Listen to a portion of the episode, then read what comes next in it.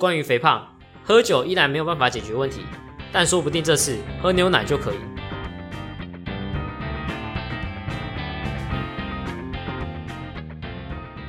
Hello，大家好，欢迎回到听我科普。上一集告诉过大家，我们已经发现了台湾自己的肥胖基因。那今天这集的内容，我们还是会继续聊肥胖相关的主题。WHO 告诉我们，肥胖会增加疾病的危险性，所以这集我们就来讲讲。利用台湾的资料去了解肥胖和几个疾病的相关性的研究。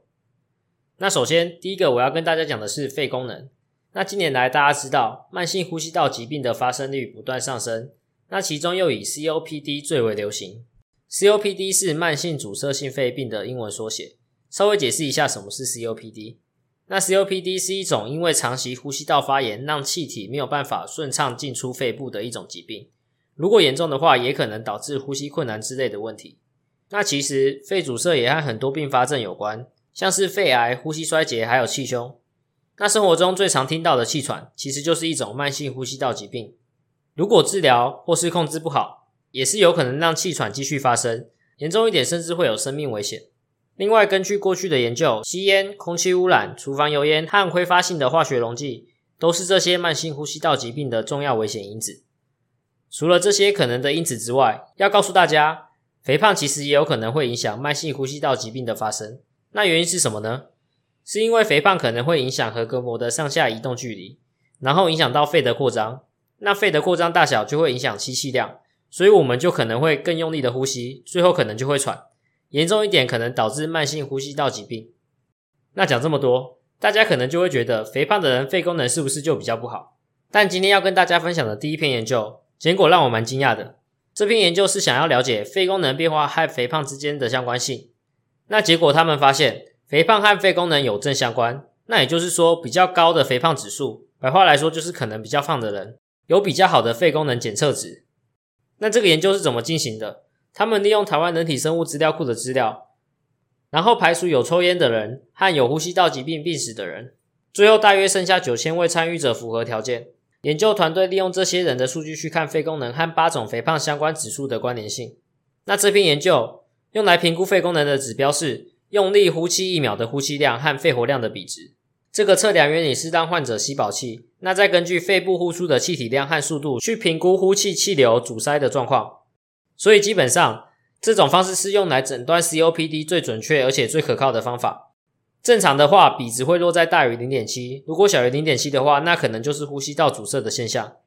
那再回到这篇研究，在这分析的九千多人当中，大约有三分之一的人有肺功能阻塞的状况。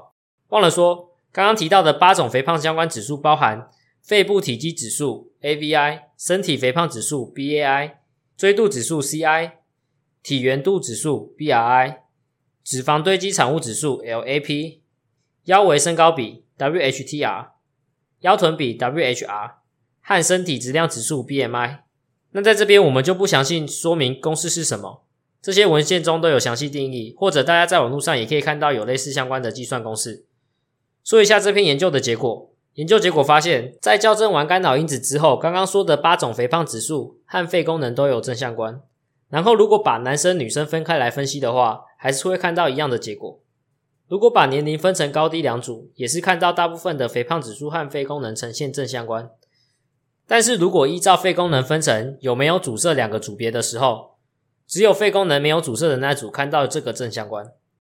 总结来说，这篇研究发现肥胖好像在肺功能上是有些注意的，这可能颠覆大家的想象。不过这也不是第一篇研究观察到肥胖和肺功能有正相关的。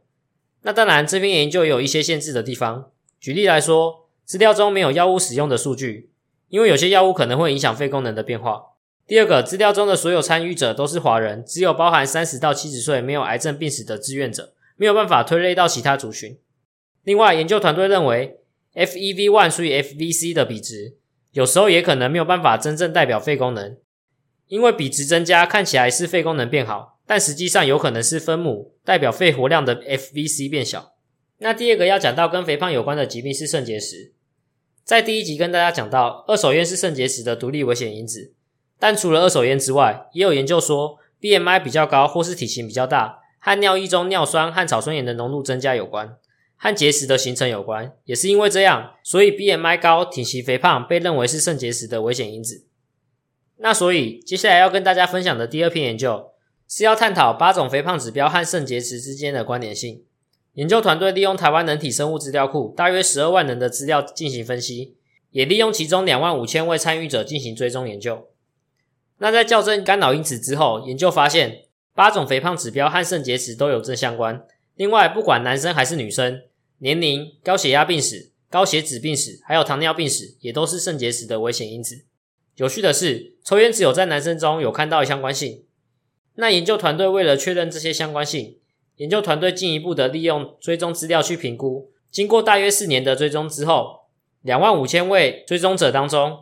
有六百四十二位，也就是大约有二点五 percent 的人，从本来没有肾结石到被诊断有肾结石，在校正完干扰因子之后，还是有六个肥胖指标是和发生肾结石有关。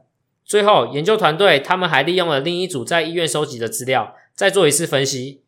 这组资料的肾结石病人都是经过电脑扫描确认的，也就是由影像学医生证明的。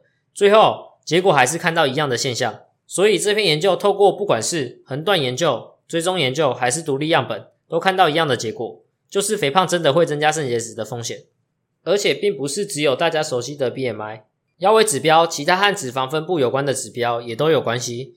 和脂肪分布相关的指标，包含像是 AVI，中文是腹部体积指数，是用来评估整体的腹部体积，同时还跟葡萄糖耐受性和第二型糖尿病有良好的关联性。还有 BRI 也是一种脂肪分布的指标，中文是体圆度指数，是一种新的人体测量指标，在预测内脏脂肪组织方面，比 BMI 腰围有更好的表现。关于肥胖，我们讲了这么多，讲了基因，又说了疾病。那其实肥胖对大家来说，第一个想到的可能原因还是吃太多，摄取热量太多，又或者是运动的太少，消耗的热量太少。但造成肥胖其实是很复杂，很多种原因加在一起。最后才导致长期过多脂肪累积造成的结果。而事实上，两个有相同铺路风险的人，也不一定会有相同的结果。所以就存在着遗传和环境交互作用的复杂状况，然后影响到每个人的热量代谢效率和饮食习惯的不同。我们一直没有提到饮食和肥胖相关的研究，所以这集最后我们就来讲关于喝牛奶。乳制品在大家的认知下，应该是个还不错的东西。没错。在大多数的亚洲国家，乳制品的确都被列入饮食指南中，因为牛奶有良好的营养成分，包括蛋白质、维生素。当然，大家最在意的应该是牛奶富含几种身体所需的矿物质，像是钙。同时，在西方国家临床试验中也说，在控制好热量的情况下，补充乳制品可以有效减少脂肪量。这时候就有人问：我们身旁有些人有乳糖不耐症，这会不会影响我们亚洲人的结果？根据调查，在亚洲人当中，大约有六十四 percent 有乳糖不耐症的症状，跟西方国家相比，这个比例是相对高的。所以今天要讲的这篇研究是要调查亚洲人牛奶的摄取量和 BMI 之间的因果关系。先讲一下研究结果，他们发现，在亚洲族群当中，摄取比较多的牛奶跟 BMI 增加还有持续肥胖呈现负相关。也就是说，喝牛奶可以降低肥胖几率这种说法，在亚洲也是可行的。另外也发现，透过乳糖代谢有关的基因位点去分析，增加牛奶的摄取也会降低体重过重和肥胖的风险。详细说明一下研究方法。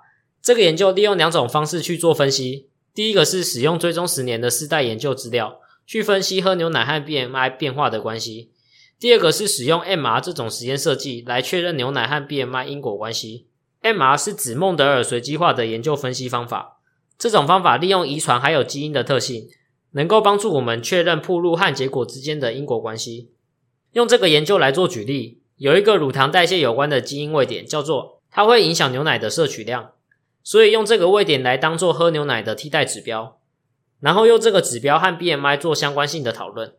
因为所有基因位点在父母遗传给小孩的时候，都是遵守孟德尔遗传法则的，所以又被称为孟德尔随机化分析方法。加上基因天生就决定好的。所以这个方法能够帮助我们厘清牛奶的摄取量和肥胖之间的关联性。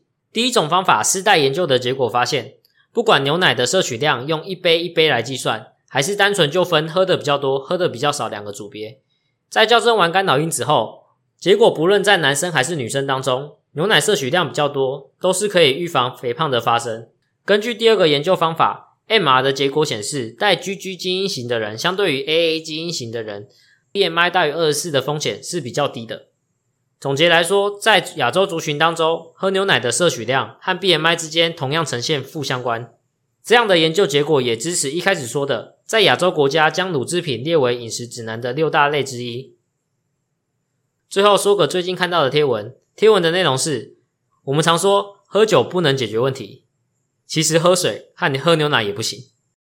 但这是关于肥胖，喝酒依然没有办法解决问题，但说不定这次喝牛奶就可以。